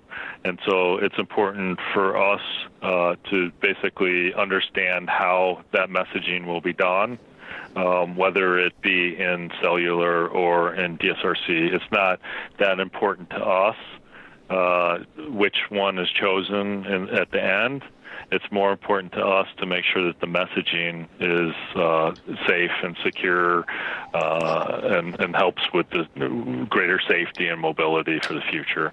We are involved in DSRC specifically around test tools. Um, 3M does uh, manufacture a test tool that's used by academia, used by uh, government agencies to test the standard and the messaging uh, that has been uh, put forth already Uh, around that uh, uh, DSRC, dedicated short range communication.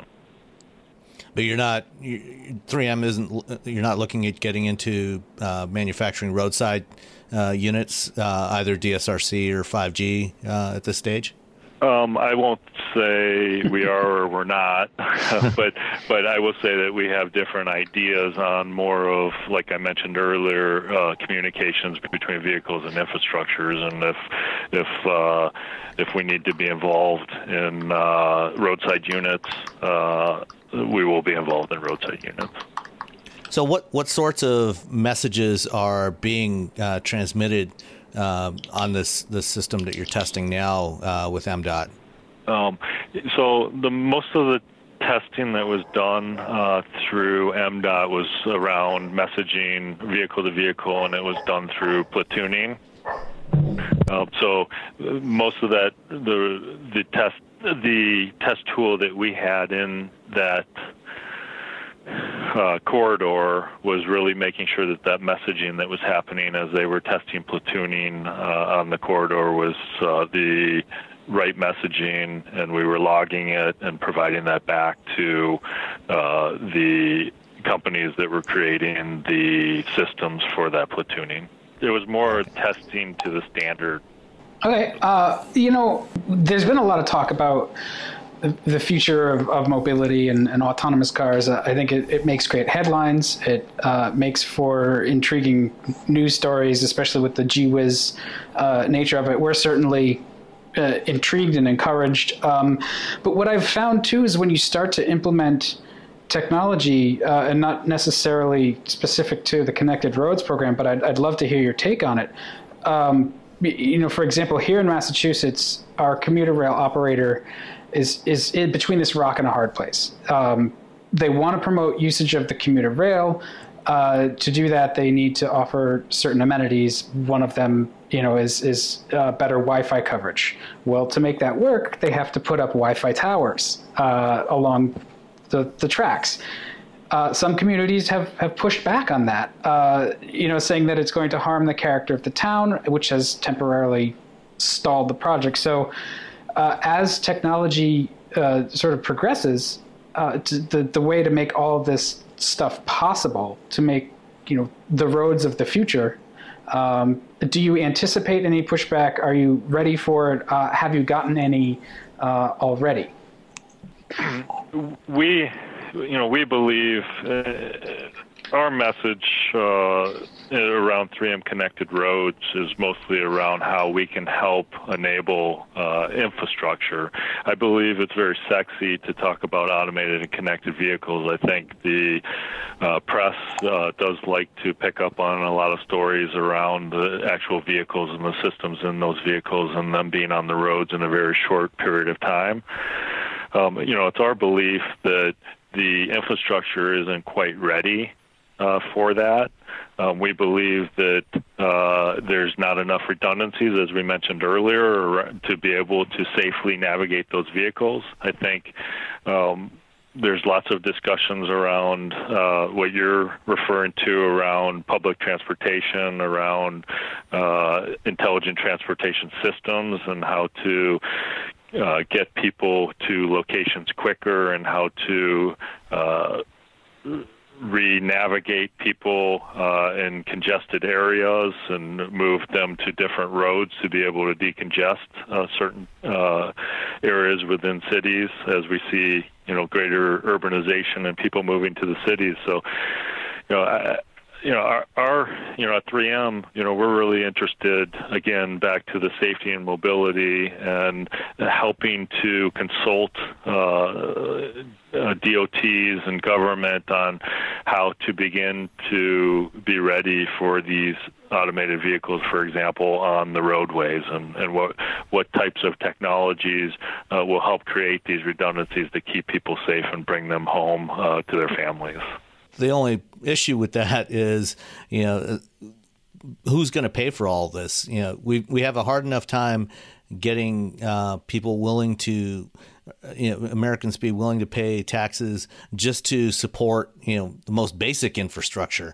You know, it, getting funding, you know, just to keep our bridges from falling down and our, our roads from crumbling uh, is has become increasingly difficult over the years.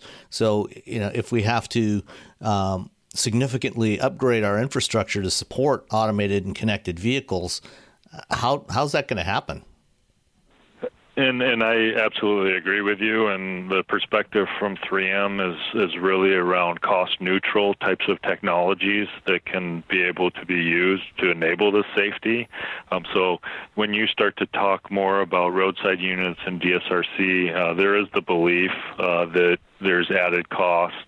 Um, you know there there will also be added safety uh, by having some of these technologies. But um, really, the areas uh, where we're involved in, um, we're much more interested in how we can embed uh, different technologies into current infrastructure, make that current infrastructure better uh, as it evolves, have the vehicles be able to sense these technologies in those inclement weather conditions, and do it all at a cost neutral because we are aware, uh, you know, we we deal with the DOT every day, and we know that uh, there's budget constraints, and uh, you know we we know uh, that it it will be very difficult to add uh, cost to some of these technologies, even with the fact that we're trying to create greater safety for the taxpayers who are out there.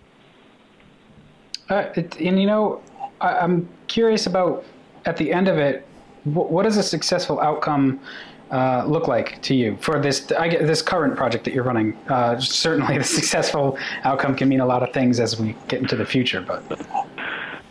Uh, you know, our our mission again, as I mentioned earlier, is to get families home safely. Um, we subscribe and uh, are affiliated with different uh, towards zero fatalities, uh, towards zero deaths. There's different groups. Um, we're working with the DOTs uh, to help them drive towards uh, zero fatalities. So when we measure different safety technologies and different infrastructure that we're trying to help provide, um, we're looking at how we can drive towards that uh, zero fatality and, and looking and trying to measure the data to to, to uh, you know drive towards that point so that everybody gets home safely. Okay. Uh, well, great. Um, I think my my final question, and Sam, you can jump in if you've got anything afterward. But uh, I'm just curious what gets you most excited uh, about uh, the project that you're working on.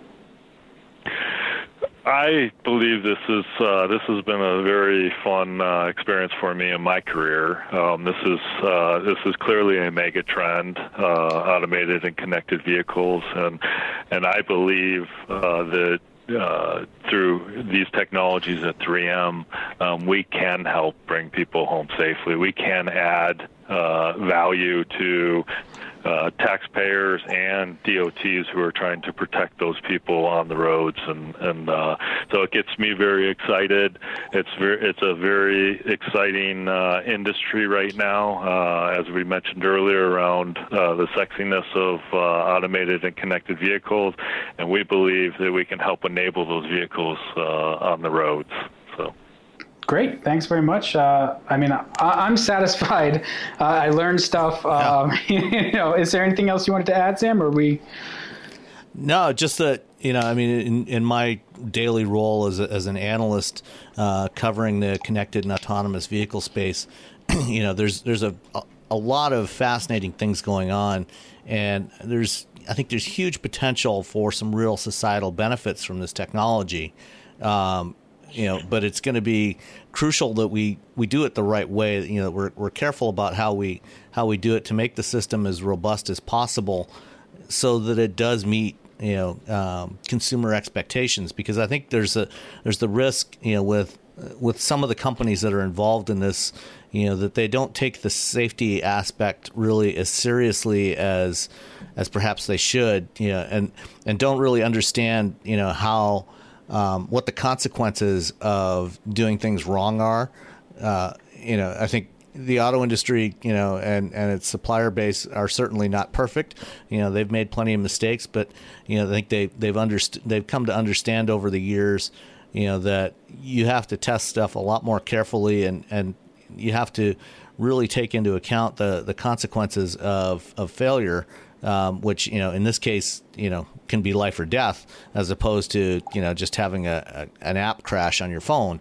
Uh, and so it's great to see companies like 3M really taking a look at you know some of the some of the things that don't get thought about enough. I think by a lot of the people involved in the space. Well, great. So, uh, Colin Sultan from 3M, thanks very much for talking to us, uh, Wheel Bearings, about uh, connected roads. Any final parting words? Yes, thanks. no, I, I, appreciate the time. I uh, I agree with the last comment, and I uh, believe that safety uh, is at the utmost importance uh, when we start talking about automated and connected vehicles and the testing that's being done today. Good. Well, thanks for all your, your hard work. I look forward to uh, reaping the benefit of, of the research and, and development uh, in the future as a driver. Thank you for your time. So many thanks to our uh, old Autoblog colleague Alex Nunez for uh, helping us set that up with with Colin um, from 3M. I, I, had no idea uh, that they could sort of encode information in just a road sign by um, you know, having it reflect other light frequencies that are undetectable by the, the human eye. That blew my mind. I was like, well, well, yes, it's obvious, but also I would never have thought of that. Yeah, no, they're they're doing some interesting stuff, and you know I've had some other conversations with 3M. You know they're they're also working on um, things like the coatings for um, the sensor windows on automated vehicles.